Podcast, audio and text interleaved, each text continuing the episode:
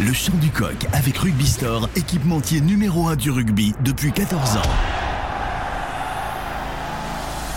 Actu, résultats, interview, décryptage, équipe de France. Tous les jours, avec le Midi Olympique, c'est le journal de la Coupe du Monde. Bonjour à toutes et à tous et bienvenue dans ce chant du coq qui bascule cette semaine en mode quart de finale. Les quarts de finale, justement, il en sera question avec dans ce numéro Fred Viard, le monsieur rugby de Beansport, pour nous offrir toutes les lumières sur un choc très attendu de la planète rugby, le Nouvelle-Zélande-Irlande. Le grand témoignage du jour avec Émile Ntamak, fin connaisseur de l'équipe de France, qui nous livre son premier sentiment sur cette rencontre tant attendue pour l'équipe de France, avec en ligne de mire les clés du match pour aller chercher la victoire. L'édito du jour avec Léo Faure, rédacteur en chef adjoint du Midi Olympique, avec euh, notamment un coup de griffe en direction de l'organisation et le tirage au sort des tableaux des phases finales.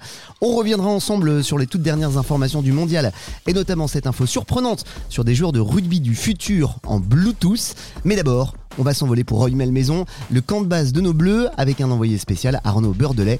Mais tout commence par un homme et un capitaine de retour, un capitaine et une affaire de casque. C'est ça qu'il a voulu tester pour voir ce que ça donnait aussi, est-ce que ça protège vraiment ou pas, euh, et est-ce qu'effectivement au niveau de la vision, euh, ça ne gêne pas, au niveau de l'audition aussi bien sûr il faut attendre, même si euh, là on s'entraîne, il n'y a pas le, bruit ou l'ambiance qui, qui, aura au stade de France dimanche. Une décision sera prise en fin de semaine. Laure Labitte, entraîneur de l'attaque à propos d'Antoine Dupont. Le chant du coq épisode 38, let's go, c'est parti. Le chant du coq. Analyse, interview, reportage, toute l'actu de l'équipe de France. Salut Arnaud, comment ça va Salut Reda. On vient de l'entendre, Laurent Labitte a parlé euh, d'Antoine Dupont et de son retour avec un casque. Alors, Antoine a participé hier après-midi à l'entraînement avec le numéro 9. Est-ce que cela signifie que le sélectionneur Fabien Galtier va le titulariser pour le, quart de finale dimanche face à l'Afrique du Sud? Dis-nous tout. Alors, il est urgent d'attendre, hein, Reda, puisqu'on a vu quand même durant cet entraînement que Antoine Dupont si sur les phases offensives, il était bien positionné à la mêlée, on l'a vu que sur les phases défensives, il prenait souvent la couverture dans le troisième rideau ou sur un, poste dédié probablement pour euh, le protéger d'un éventuel choc, d'un éventuel mauvais coup au, visage, euh, même si il a obtenu évidemment euh, l'autorisation de son chirurgien de reprendre l'entraînement avec euh, avec euh, contact, eh bien les entraîneurs ont préféré évidemment le, le ménager. Par ailleurs, c'est Laurent Labitte hein, qui l'a dit hier en conférence de presse. L'entraînement de mardi était à allure modérée. On va rentrer dans dans le dur, dans le vif du sujet. Aujourd'hui, mercredi, avec le premier entraînement et probablement le seul entraînement à très haute intensité de l'équipe de France dans la perspective du, du quart de finale contre l'Afrique du Sud dimanche. Je pense que le stade, le staff pardon de l'équipe de France va encore patienter euh, quelques temps afin de prendre une, une, décision définitive. Antoine Dupont, la décision de sa participation, oui ou non au quart de finale, sera probablement prise jeudi en toute fin de journée et sera annoncée euh, vendredi lors de l'annonce de, de, la composition de l'équipe pour défier ces, ces mastodontes des, de l'Afrique du Sud. Est-ce que l'entraînement a livré d'autres enseignements, mais notamment concernant la, la, composition probable de notre équipe de France pour dimanche? Alors, un enseignement, on ne change pas une équipe qui gagne, hein, euh, priori, à l'exception de Antoine Dupont, si ce dernier devait être titularisé, il ne devrait pas y avoir de, changement. On a vu euh, les 15 mêmes joueurs, à l'exception donc de Maxime Lecou, qui était évidemment euh, passé de l'autre côté dans l'équipe des remplaçants, puisque Antoine Dupont avait fait son, son retour depuis depuis lundi et son autorisation médicale. Mais sinon, l'équipe qui a affronté l'Italie sera celle qui affrontera probablement l'Afrique du Sud, avec notamment la confirmation que Louis Biel Biarret a pris une, une, une envergure assez exceptionnelle, puisque Gabin Villiers était encore avec les, les remplaçants. On a vu également Anthony Gelonche, toujours préféré à François Cross. Et pour le reste, c'est du, du, grand classique avec une première ligne, euh, avec Peato Movaca qui remplacera probablement Julien Marchand, toujours pas remis de sa blessure hein, contractée lors du match d'ouverture contre la Nouvelle-Zélande, euh, avec Cyril Bail, avec Winnie Antonio, une deuxième ligne, Cameron Wauty, Thibaut Flamand. La troisième ligne, on l'a évoqué avec euh, évidemment Anthony Gelonche, Grégory Aldrit et Charles À la mêlée, on croise les doigts pour voir revenir notre capitaine, le super Dupont. À la charnière avec lui, évidemment, il y aura euh, Mathieu Jalibert au centre, Danti Ficou sur les ailes, Louis Bielbiarret, on l'a dit, le super Sonic lié de l'UBB avec Damien Penaud et à l'arrière, l'artilleur, le, le, buteur numéro un de ce mondial, Thomas Ramos. Merci à toi Arnaud Bordelais, envoyé spécial Midi Olympique, le chant du coq. Le journal de la Coupe du Monde, l'édito du jour. Comme tous les jours dans le chant du coq, c'est l'heure de l'édito du jour et nous sommes avec Léo Faure, le directeur adjoint de la rédaction du Midi Olympique. Bonjour Léo. Salut Reda, salut à tous. Léo, il y a euh, deux quarts de finale qui ressemblent à des affiches de finale et ça, quelque part, ça te rend heureux, comme tous les amateurs de rugby bien sûr, mais ça te rend aussi un peu, un peu bougon, un peu grognon. Un peu grognon, oui, parce qu'on a effectivement euh, deux quarts de finale qui sont superbes. Je pense bien sûr aux France-Afrique du Sud de dimanche soir. Euh, également au match de la veille Irlande-Nouvelle-Zélande. Ce sont deux matchs qui opposent les quatre meilleures nations mondiales. Donc voilà, le tableau il est posé. Et de l'autre côté, des cartes finales qui sont une voire deux divisions en dessous dans le niveau de jeu proposé, en tout cas de ce qu'on en voit depuis le début de la compétition et même depuis plusieurs mois. Euh, c'est effectivement franchement dommage parce que pour l'intérêt sportif, on aurait aimé voir les quatre nations France, Afrique du Sud, Irlande et Nouvelle-Zélande se croiser plutôt en demi-finale. Ça aurait eu euh, une logique sportive.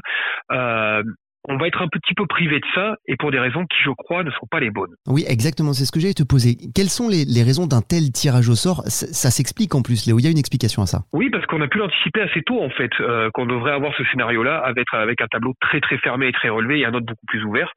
Euh, ça s'explique tout simplement parce que le tirage au sort a eu lieu il y a trois ans. Euh, c'est très tôt, c'est très loin de la compétition. ça avait été fait à l'époque, donc dès le tirage au sort, on a pu comprendre qu'il y avait ce tableau qui se dessinait. Et surtout, ça a été fait à l'époque euh, pour des raisons essentiellement financières. C'était que le but de faire ce tirage au sort très tôt, quand les équilibres et les, hiérarchies des forces n'étaient pas encore dessinés, euh, c'était de pouvoir ouvrir la billetterie dans les stades très tôt. Alors pourquoi cette volonté? Parce que l'organisation de France 2023, elle a eu raison sur ce point-là, a choisi de, de, disputer les rencontres de cette Coupe du Monde uniquement dans des grands stades de plus de 30 000 places et euh, même certains pour 60 et 80 000 places. Euh, la suite lui a donné raison puisque même pour les matchs jugés mineurs, les stades étaient pleins avec une ambiance incroyable et ça on ne peut que leur tirer leur coup de chapeau. Le problème c'est que cette décision-là elle a engendré, quelques craintes côté direction et du coup ils se sont dit il faut ouvrir très tôt la billetterie pour être sûr de remplir les stades. Résultat, on a fait le tirage au sort à un moment où les forces en présence n'étaient pas établies et on se retrouve avec ce tableau qui est d'un point de vue sportif assez unique. Les stades étaient pleins, les caisses le sont aussi. L'initiative finalement était heureuse puisqu'on a battu vraiment tous les records, tu, l'as dit Léo. Maintenant il s'agirait d'en faire euh, bon usage de ces, de ces caisses pleines. Elle est heureuse d'un point de vue économique moins sportif, mais au moins d'un point de vue économique, effectivement. Maintenant, reste à savoir ce que World Rugby en fera de cet héritage. Euh, il y a une partie, on le sait, qui reviendra aussi à, la France, forcément. Mais elle a fait cette Coupe du Monde 2023 en France, elle va remplir les caisses de World Rugby comme jamais, comme aucune autre avant elle. Et maintenant, reste à savoir ce qu'on va en faire. Si c'est pour se partager le gâteau une nouvelle fois entre grandes nations, je vois pas trop l'intérêt. Alors bien sûr, il y a des besoins plus grands chez certaines nations. Il y a des nations aussi, on pense à l'Australie par exemple, qui sont en grande difficulté financière mais surtout World Rugby, son, sa mission première et son message premier, ça doit être le développement du rugby dans des nouveaux territoires, dans des territoires émergents. Cet argent euh, qui a été généré par la Coupe du Monde 2023, il faut absolument qu'il profite au Portugal, à l'Uruguay, à la Roumanie, à la Namibie, mais aussi à des petites nations qui n'étaient pas à cette Coupe du Monde et qui sont pas si loin. Euh, je pense à l'Espagne, par exemple. Le Chili, qui était à cette Coupe du Monde, doit évidemment en profiter. Tout ça pour avoir euh, un développement important, pour avoir des infrastructures qui progressent dans ces pays-là, pour avoir un niveau qui augmente et pour avoir demain une Coupe du Monde beaucoup moins déséquilibrée. Au moins, l'organisation aura réussi ça. Un coup de griffe à écouter dans notre podcast du chant du coq et puis un coup de plume à lire également aussi dans les colonnes du Midi Olympique. Léo Faure, rédacteur en chef adjoint du Midi Olympique. Merci Léo. Le chant du coq. Le journal de la Coupe du Monde. Il est journaliste, commentateur de rugby sur Beansport. Frédéric Viard nous livre sa fine connaissance des équipes qui s'affronteront euh, ce samedi. Galles, Argentine, Irlande, Nouvelle-Zélande sont entre autres au menu parce qu'il n'y a pas que la France qui joue.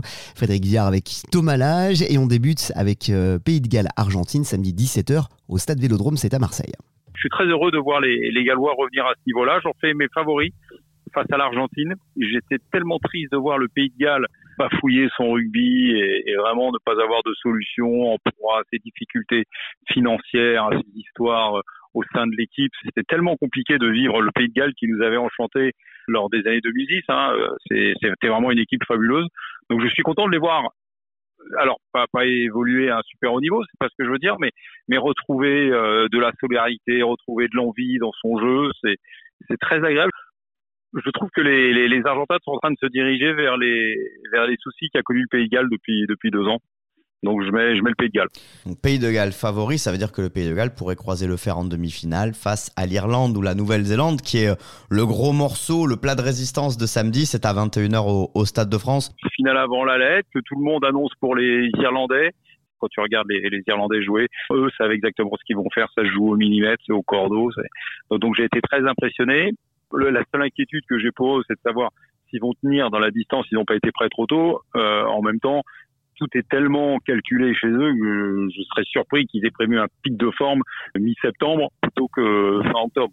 Ils restent à mes yeux les favoris pour tout ce qu'ils ont montré jusque-là. Frédéric Viard au micro de Thomas Lage, le monsieur rugby de Beansport pour le champ du coq. Le chant du coq, tous les matins en podcast. En podcast. Toute l'actu de la Coupe du Monde de rugby. Dans la famille Ntamak, je voudrais le père. Le rugby, c'est d'abord chez les Ntamak une véritable affaire de famille puisque les deux fistons évoluent en pro et suivent les pas de géant d'un papa qui aura marqué de son empreinte la discipline, comprenez Émile Ntamak alias Milou pour les intimes. Avec 46 sélections au compteur, il aura connu deux Coupes du Monde, l'occasion d'interroger le Toulousain sur les qualités de l'équipe de France et de savoir ce qu'il attend des Bleus avant le quart de finale de dimanche. On a eu des super matchs jusqu'à présent et c'est vrai que là on arrive dans la deuxième phase hein, qui concerne les matchs éliminatoires, donc les matchs en jeu direct où euh, ben, la Donc qu'est-ce qu'on attend de ce match? Eh ben, Une victoire française avant tout, euh, on sait que ça va être difficile, une superbe équipe en face, pleine de puissance, pleine de certitude aussi, mais en même temps on a notre petit bleu qui ont démontré depuis 4 ans à la hauteur, qui savent s'adapter et qui vont trouver des ressources. il faut trouver des ressources. Je vois pas comment le mondial pour la France peut s'arrêter euh,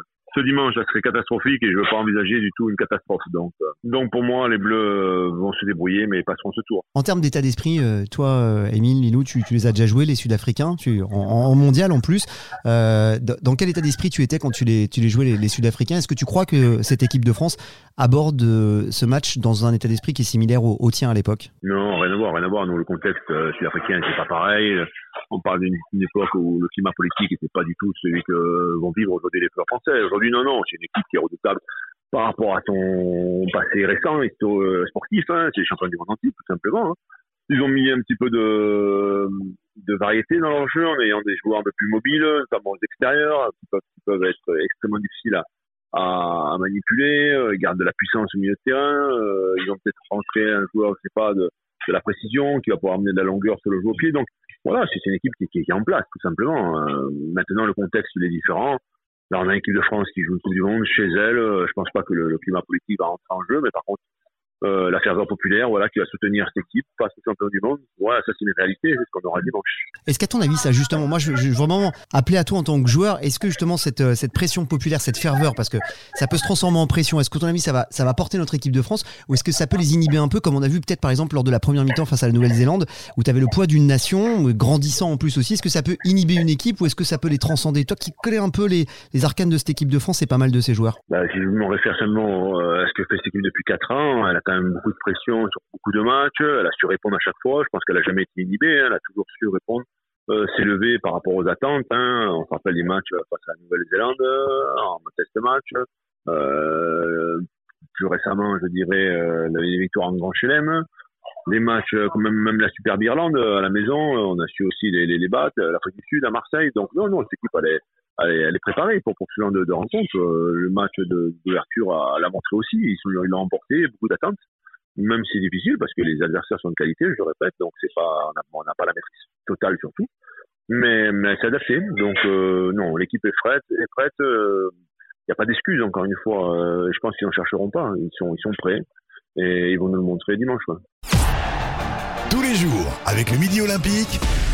Le journal de la Coupe du Monde. Les toutes dernières informations du mondial en bref et on connaît désormais la couleur des maillots des 8 équipes qui participeront au quart de finale. Rien d'inhabituel en général hein, puisque le Pays de Galles sera en rouge, l'Argentine en rayé ciel et blanc, l'Irlande en vert et les Blacks en noir évidemment. Les Anglais en blanc, les Fidjiens en rouge et noir. Ce sont les seuls à avoir des couleurs modifiées. Très classique pour les Bleus qui seront en bleu. On espère que ça leur portera bonheur. Et le vert pour l'Afrique du Sud. Bientôt des joueurs connectés en Bluetooth à partir de janvier. World Rugby souhaite que les protèges-dents soient intelligents et livrent des informations aux médecins indépendants sur les commotions et chocs à la tête. Testé euh, pendant la Coupe du Monde féminine l'année dernière, cette innovation est désormais validée par la World Rugby. Les joueurs seront donc connectés en Bluetooth. Ben O'Coffey pour arbitrer France-Afrique du Sud. Le néo-zélandais est bien connu des Bleus. Il a déjà arbitré des matchs de top 14, a déjà tenu le sifflet pour 10 rencontres de l'équipe de France. Le bilan? 5 défaites, 5 victoires. On souhaite évidemment que la balance penche dans le bon sens pour dimanche 21h. C'est la fin de ce chant du coq. N'oubliez pas de vous abonner sur vos plateformes préférées pour ne rien manquer chaque jour dès 8h30 et gratuitement de l'actu du mondial chez nous à la maison.